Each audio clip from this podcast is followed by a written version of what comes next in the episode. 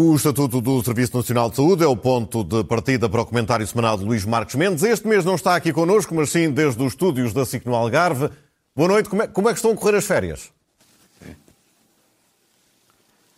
Lindamente, João, uma semana de férias, o tempo está ótimo, o tempo cá fora, o tempo dentro da água, portanto não podia correr melhor. E estar em férias é sempre, é sempre bom. Um abraço ao Algarvio daqui é diretamente. Mas mesmo assim, mantém-se sempre atento ao que se vai passando a começar pelo Estatuto do Serviço Nacional de Saúde, que já tem sido alvo de algumas críticas. Que respostas é que este documento traz, na sua opinião? Sim. Infelizmente traz muito poucas. Quer dizer, o nome é muito pomposo. Estatuto do Serviço Nacional de Saúde. E quem não estiver atento dirá, então vamos ter aqui novidades e coisas importantes. Pois esta é a minha grande desilusão. Eu acho que esta lei que veio ao público esta semana é uma grande desilusão. No princípio, há umas semanas, quando eu ouvi o Governo anunciar, até me pareceram alguns, algumas questões na boa direção. Mas, por, mas porquê é que é uma desilusão?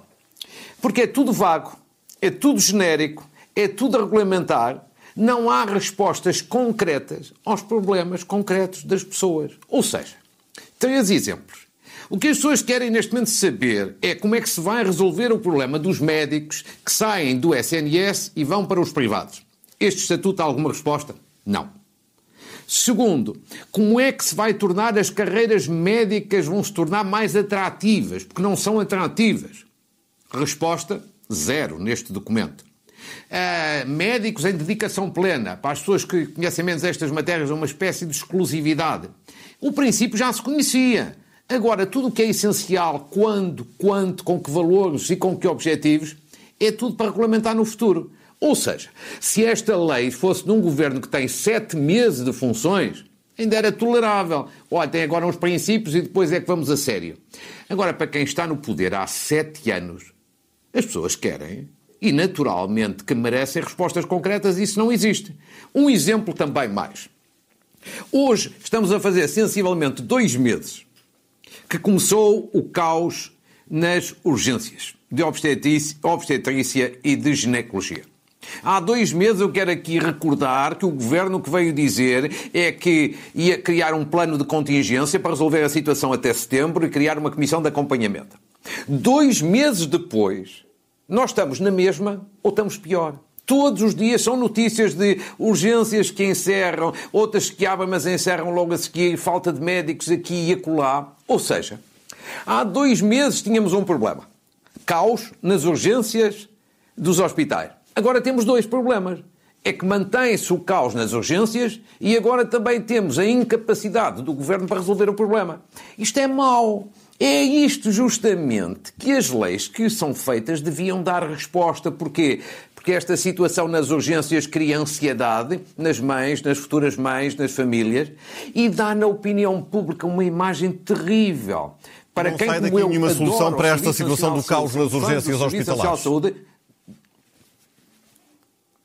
Quer dizer, este caos é muito mau porque gera na opinião pública uma imagem de quê? De degradação constante, permanente do Serviço Nacional de Saúde. E para quem, como eu, é um grande entusiasta, um grande defensor do Serviço Nacional de Saúde, evidentemente que isto é motivo de preocupação. Como já agora, deixe-me só dizer mais o seguinte. A única novidade, novidade, digamos assim, desta lei, deste estatuto, é criar uma comissão executiva para o Serviço Nacional de Saúde. Para mim faz muita impressão que ao fim de 40 anos descobriram que é preciso mais um órgão, mais uma entidade, mais dirigentes que já que, que parece que não são suficientes os que há no Ministério da Saúde. Agora, mesmo criando, eu acho que isto é uma arma de dois gumes. Isto vai dar asneira, provavelmente.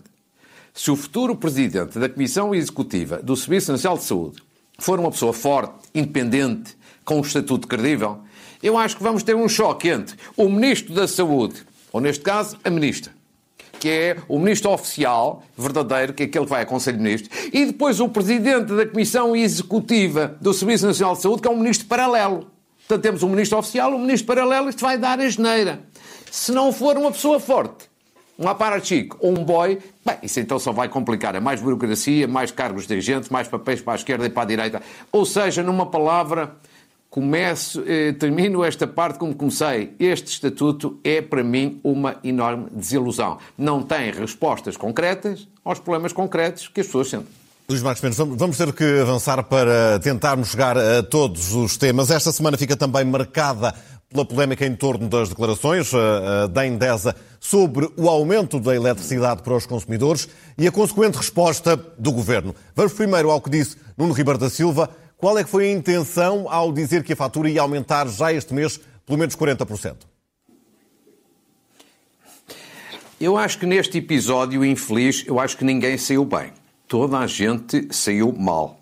O presidente Endesa e o primeiro-ministro. É, presidente Endesa, em primeiro lugar, eu acho que as declarações que ele fez são relativamente incompreensíveis. Eu não compreendo. Primeiro, porque ele não é um político, ele é um gestor. E estas declarações que ele fez são mais, mais próprias de um político do que de um gestor. Segundo, porque passar a imagem de que o governo, de alguma forma, a sua imagem implícita, indireta, de que o governo é o culpado da subida dos preços dos, da energia, eu acho que isso não é justo. Gosta ou não se gosta do governo, o governo não é que é culpado pela subida dos preços da energia. A culpa é da guerra na Ucrânia, não é do governo. O governo português, como os outros, estão a tentar minimizar os custos. Quer dizer, e finalmente, eu acho que Nuno Ribeiro da Silva não mentiu. Provavelmente tudo isto tem os seus custos, mas acho que exagerou. E aquilo que é demais é erro o exagero é contraproducente. Agora, acho que a resposta de António Costa ainda foi pior. Quer dizer, que o governo esteja descontente com estas declarações e mostre o seu desagrado, muito bem. Agora, António Costa resolveu fazer um ataque que eu acho que não é surpreendente, mas é inaceitável à Endesa, a uma empresa particular e ao presidente da Endesa. Claro que isto não é novo. O Primeiro-Ministro, quando se vê aflito, faz aquilo que qualquer político faz: ataca. Mas o Primeiro-Ministro tem uma novidade já há vários anos, gosta de atacar empresas privadas, grandes empresas. Vejamos que até fiz um apanhado disso mesmo ao longo dos anos num quadro que, que vamos ver. Em 2017, por exemplo, no início da sua governação, António Costa atacou forte e feio a Altice. Por causa de quê? Dos incêndios de, dos fogos de Pedrógão. Depois, também em 2017, atacou fortemente outra grande empresa, EDP, por causa das chamadas rendas excessivas. Agora, em 2021, o ano passado tinha atacado a Galp. Toda a gente se recorda por causa do encerramento da refinaria de Matosinhos. E agora, em 22, ataca a Endesa. Isto é um clássico de António Costa. É aqui é uma novidade deste Primeiro-Ministro. E porquê? As pessoas perguntarão porquê é que o Primeiro-Ministro gosta de atacar as grandes empresas?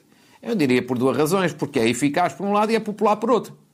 É, é eficaz porquê? Porque ao atacar uma grande empresa desvia as atenções das questões essenciais que o preocupam. E depois é popular porque, evidentemente, atacar uma grande empresa é sempre popular. É uma espécie de atacar o grande capital, é como atacar os lucros, é como atacar os dividendos, é como atacar, é como atacar os grandes empresários. É sempre popular. Não é dinheiro em caixa, mas são votos em caixa. Agora, mas isso, eu acho que isso ainda é o menos. O pior do despacho do Primeiro-Ministro é isto: é que é um despacho terrivelmente autoritário. Não é, é com um tique mesmo de poder absoluto, que é dizer isto. Olha, a mensagem, no fundo, António Costa foi ou se portam bem, ou vocês não prestam mais serviços ao Estado. Isto não é aceitável. Isto não é aceitável num regime democrático e esta é a imagem que passa. Parece que o Estado Novo acabou, mas não acabou o espírito do Estado Novo. Depois também o despacho do Primeiro-Ministro é um atestado de incompetência à função pública, dizer eh, vai haver agora aqui um secretário de Estado que vai verificar as faturas todas desta empresa.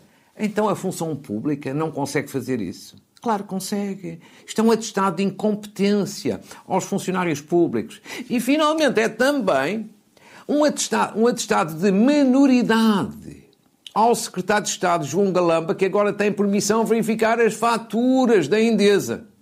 Já agora não sei porque é que também não são as faturas das outras empresas de energia. Ou seja, é um secretário de Estado que, que também fica desgraduado. Já tínhamos do passado a ideia de secretário de Estado que eram ajudantes, agora é um secretário de Estado que é mangas de alpaca. Ou seja, numa palavra, eu acho que ninguém sai bem neste filme e digo só mais o seguinte: o importante para os portugueses que pagam a energia cada vez mais alta é que o governo ou a entidade reguladora dos serviços energéticos viesse a público explicar é isto. Afinal, esta medida que uns apoiam e outros criticam, vai ter custos ou não vai ter custos? Essa é que é a questão de fundo. E sobre essa, o Governo não dá uma explicação e a entidade reguladora dá uma explicação que ninguém entende. São muito competentes, faço justiça, tecnicamente, mas convinha falarem numa linguagem que os portugueses entendessem. Portanto, um, um despacho eficaz, mas não aceitável, uh, na, na, opinião de Luís Marques uh, Mendes. Mesmo que esse aumento não surja já, ou pelo menos nessas proporções, Portugal vai ter que poupar energia, à semelhança do que fazem outros países europeus. O plano português, uh, já sabemos, só deve ser conhecido e só deve entrar em vigor lá para setembro. Acha que vai ser em linha com o que anunciaram, por exemplo, a Espanha e a França, ou deverá ser diferente o plano português?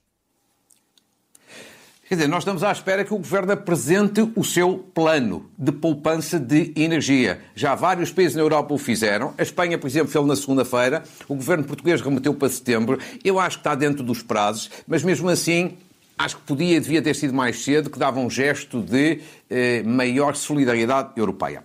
E porquê é que isso é importante? Vamos já ver em alguns quadros porque a situação portuguesa é uma situação, de, de alguma forma, em alguns aspectos, singular. Por exemplo, a nossa, vamos ver um quadro sobre a dependência de Portugal do exterior em matéria de energia. Nós já sabemos que dependemos pouco da energia russa. Isso é uma boa notícia. Mas nós dependemos ainda muito do exterior. Como se vê, Portugal é o 11 país na União Europeia que mais importa energia. Estamos mesmo pior que a média da União Europeia. Ou seja, o esforço nas energias renováveis é bem-vindo, mas é ainda insuficiente. E, portanto, se pudermos também poupar, obviamente que isso é positivo. Segundo, que é uma questão que muita gente questiona a não ser, evidentemente, os especialistas. Quais são os países de onde mais importamos energia? Energia em geral. Dados de 2021 da Direção-Geral. Há sobretudo quatro países que são os nossos grandes fornecedores atualmente: a Nigéria, os Estados Unidos, o Brasil e o Azerbaijão. Também já tivemos a Arábia Saudita e podemos vir a ter. E qual é a questão aqui que convém ter sempre em atenção? Alguns destes países são países, como toda a gente sabe, politicamente instáveis. Ou não são democracias, são autocracias, ou então estão em regiões em que há riscos políticos muito sérios. Convém também terem atenção. E finalmente, também muitas pessoas perguntam, mas qual é, digamos assim, o nosso mix energético? Do, de, que, de que energias é que dependemos? Pois bem, nós dependemos em 44% do petróleo, é ainda bastante. Na União Europeia a média é inferior. Já temos uma parte importante de 29% de energias renováveis, na União Europeia é menos, aqui é positivo. O gás natural, 24%, e finalmente o carvão. Ou seja, aqui temos um conjunto de dados, primeiro para conhecermos o estado da arte e depois dizer aquilo que sublinhava há pouco. Quanto mais cedo tivermos o tal plano para poupança de energia, acho que melhor. Muito bem, vamos avançar com, com, os abusos sexuais na Igreja em Portugal, que tiveram novos desenvolvimentos e levaram mesmo a uma reunião do Cardeal Patriarca de Lisboa com o Papa uh, Francisco. Como é que se entende esta reunião e o possível pedido de resignação que chegou a ser avançado por um jornal em Portugal? Primeiro, há que cumprimentar o jornal Sol, que teve este furo. Foi quem ontem avançou em primeira mão com a ideia, com a ideia, não, com a notícia da realização desta reunião, que, que está evidentemente confirmada, e até avançando com a hipótese do Papa, ter, do Papa, do Patriarca, ter pedido a resignação. Eu diria, eu diria duas coisas, João. Em primeiro lugar, se o Papa recebeu o Cardeal Patriarca fazer uma reunião por causa desta matéria, isto significa, em primeiro lugar, que esta situação é grave. E eu acho que, evidentemente, a situação é grave. Já o disse aqui na semana passada e volto a reafirmá-lo hoje. Em matéria de abusos sexuais, tivemos nestas duas últimas semanas conhecimento de vários casos, de casos graves, de casos mal resolvidos e de casos mal explicados. E, portanto, se houver esta reunião, é prova de que a situação era mesmo grave houve a reunião porque a situação, evidentemente, suscitava preocupação.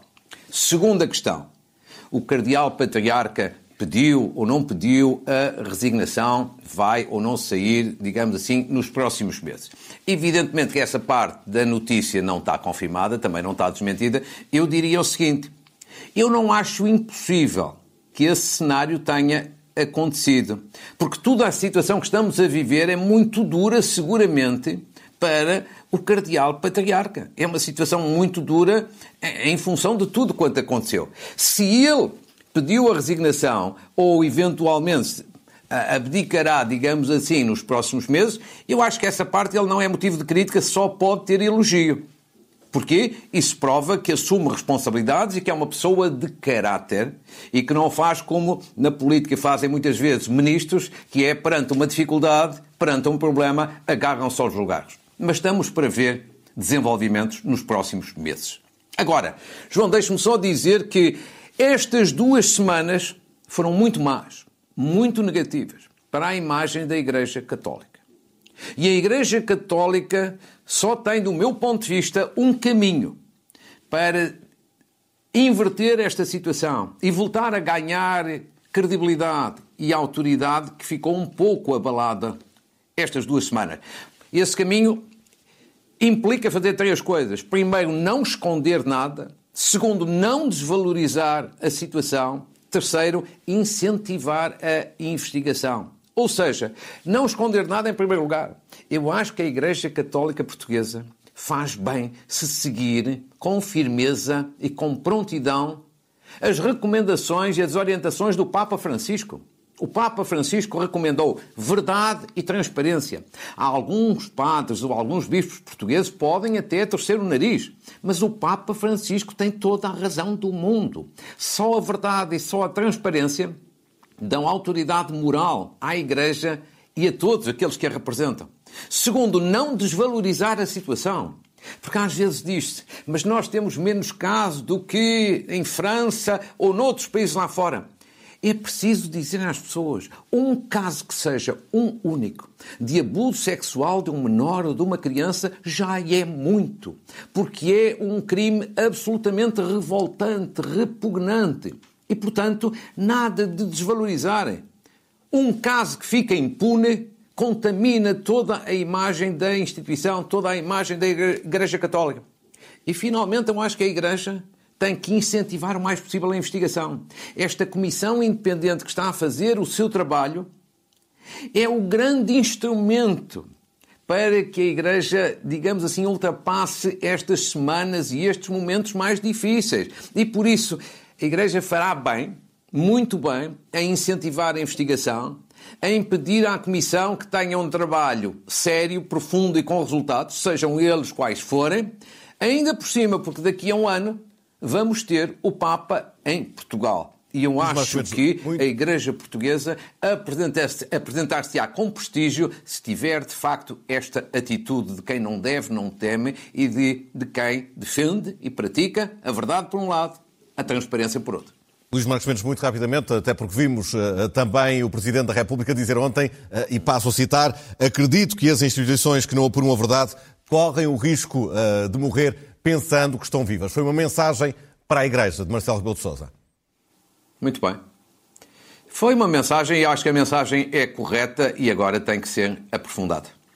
Vamos falar ainda da ajuda que ficou conhecida como o Bazuca. O PRR está atrasado ou não na sua execução? Sim. Quase toda a gente diz que a bazuca está atrasada. Eu acho que há, num ponto essencial, não está. Talvez noutro ponto esteja. Nas contratualizações não está, nos pagamentos talvez esteja. Não há nada como olhar para os números, eu vou apresentá-los aqui, cada um tira as suas conclusões. Primeiro, primeiro eh, quadro a apresentar, que é aquilo que está, aquilo que é o dinheiro disponível, aquilo que foi já aprovado e aquilo que está pago. E por aqui se vê a bazuca representa o quê? Valor total 16,6 mil milhões de euros. É o que vemos ali à esquerda. Qual é o valor que está ainda por atribuir? 10 mil milhões de euros em números redondos. O que é que até ao momento foi aprovado? 6,5 mil milhões de euros. O que é que está pago? daquilo que está aprovado, o que é que está pago? Apenas 751 milhões. Estes são números oficiais, não são meus, estou apenas, digamos assim, a informar Uh, os portugueses. E eu diria o seguinte: relativamente ao valor aprovado, 6,5 mil milhões, no fundo é 39% do total da bazuca, eu acho que estamos na boa direção. Não me parece que haja aqui atrasos. Onde eu acho que a situação está bastante atrasada é nos pagamentos, porque só temos 751 milhões de pagamentos efetivamente realizados. E, portanto, é preciso acelerar esta parte. Agora, mais preocupante é o quadro que vamos ver a seguir, que diz mais às pessoas em concreto no país, que é de tudo quanto já foi pago até ao momento, dos pagamentos feitos, ou seja, dos tais 751 milhões de pagamentos, para onde é que foi esse dinheiro? E aqui vemos neste quadro 90% foi tudo para que é Estado, setor público. Estado, autarquias, escolas, universidades, setor público. Setor privado, empresas, famílias, instituições particulares de solidariedade social, apenas 10%. Ou seja, aqui sim eu acho que há um problema. Temos poucos pagamentos feitos, é preciso acelerar, e há aqui uma discriminação. Há Estado a mais, e há famílias, empresas e instituições a menos, mas eu diria que esse é o defeito de fabrico que tem o nosso, a nossa bazuca, o nosso PRR. Em qualquer circunstância, o que acho que é importante é que as pessoas vão sabendo, periodicamente, como é que está a evolução de tudo isto, porque esta é uma grande oportunidade e não se deve desperdiçar. Estamos quase a chegar ao fim, mas ainda temos aqui João, tempo para, para, as notas é, finais. Luís Antes de... Muito bem. Primeiro, uma nota eh, que é um pedido de desculpas que tenho aqui que fazer ao Dr. Francisco Pinto Balsemão, que além do meu amigo pessoal é o presidente do Conselho de Administração, quer do Expresso, eh, quer da SIC. Na semana passada, ao falar aqui da escolha e elogiar a escolha de António Horta Osório para a administração do Grupo Empresa, eu enganei-me e disse que António Horta Osório ia ser o presidente do Conselho de Administração. Ora, não é verdade foi uma falha por causa da pressão do tempo, vai ser vice-presidente e é uma grande conquista, porque o presidente é Francisco Pinto Balsemão e muito bem, ninguém o quer destituir, muito menos eu, ele é e continuará a ser, todos esperamos, por muitos anos. E, portanto, aqui fica a correção e o pedido de desculpas. Segundo, uma saudação a António Ramalho, que assim deixou o novo banco. Foi uma figura durante anos à frente do novo banco polémica, controversa, muito criticada, criou as maiores dores de cabeça ao Estado, mas importa referir que ele defendia, estava a representar os interesses privados e, do ponto de vista privado, provavelmente fez um grande lugar. Falta saber é se o Estado cumpriu as suas obrigações. Terceiro, uma saudação também a duas, dois grandes atletas da canoagem que foram hoje premiados, Fernando Pimenta e Teresa Portela. Em quarto lugar, uma chamada de atenção ao Ministério dos Negócios Estrangeiros ao secretário de Estado das Comunidades, Paulo Cafofo, e à Embaixada de Portugal no Catar. No Catar. Há um imigrante português no Catar que está com litígios com a justiça no Catar, está com muitas dificuldades. Isto chegou-me até mim através de um seu representante e queixa-se de falta de apoio das autoridades. Eu não sei exatamente a situação, mas é um português, um compatriota nosso lá fora. Fica aqui o apelo para olharem para esta situação. E, finalmente, três recomendações como costumo fazer. Livro. Um livro, são três apenas, mas importantes. Um livro que é eh, chamado Contributos por uma Urgente Reforma da Justiça. É um livro obrigatório, sobretudo para as pessoas nesta área da justiça, com depoimentos vários e interessantíssimos de várias pessoas de prestígio na área da justiça e com uma coordenação impecável de André Lamas Leite, que é um grande jurista e um grande académico eh, do Porto. Fica aqui esta recomendação. Uma saudação aos bombeiros voluntários de Viana do Castelo, no Alto Minho, numa zona lindíssima. Uma, um livro também da sua responsabilidade, dos bombeiros voluntários de Viana do Castelo, Manual de Primeiros Socorros em Braille. Em Braille. E eu acho que é uma iniciativa fantástica do ponto de vista social. Fica aqui a minha palavra de felicitação e de saudação aos bombeiros voluntários de Viana do Castelo. E também na mesma região, sob o Parque Nacional da Peneda Gerês. Uma revista, na sua primeira edição, uma nova revista, que é o Parque Nacional como nunca o conhecemos é a primeira edição, uma bela, interessante revista, muito, muito atual, em particular para quem quiser fazer turismo de montanha, turismo ambiental ou simplesmente conhecer esta zona notável do nosso país. João, e também de outra zona não menos notável, que é aqui o Algarve, eu me despeço com um abraço para si e um abraço para todos os telespectadores. Continuação de boas férias e domingo cá o espero, à mesma hora.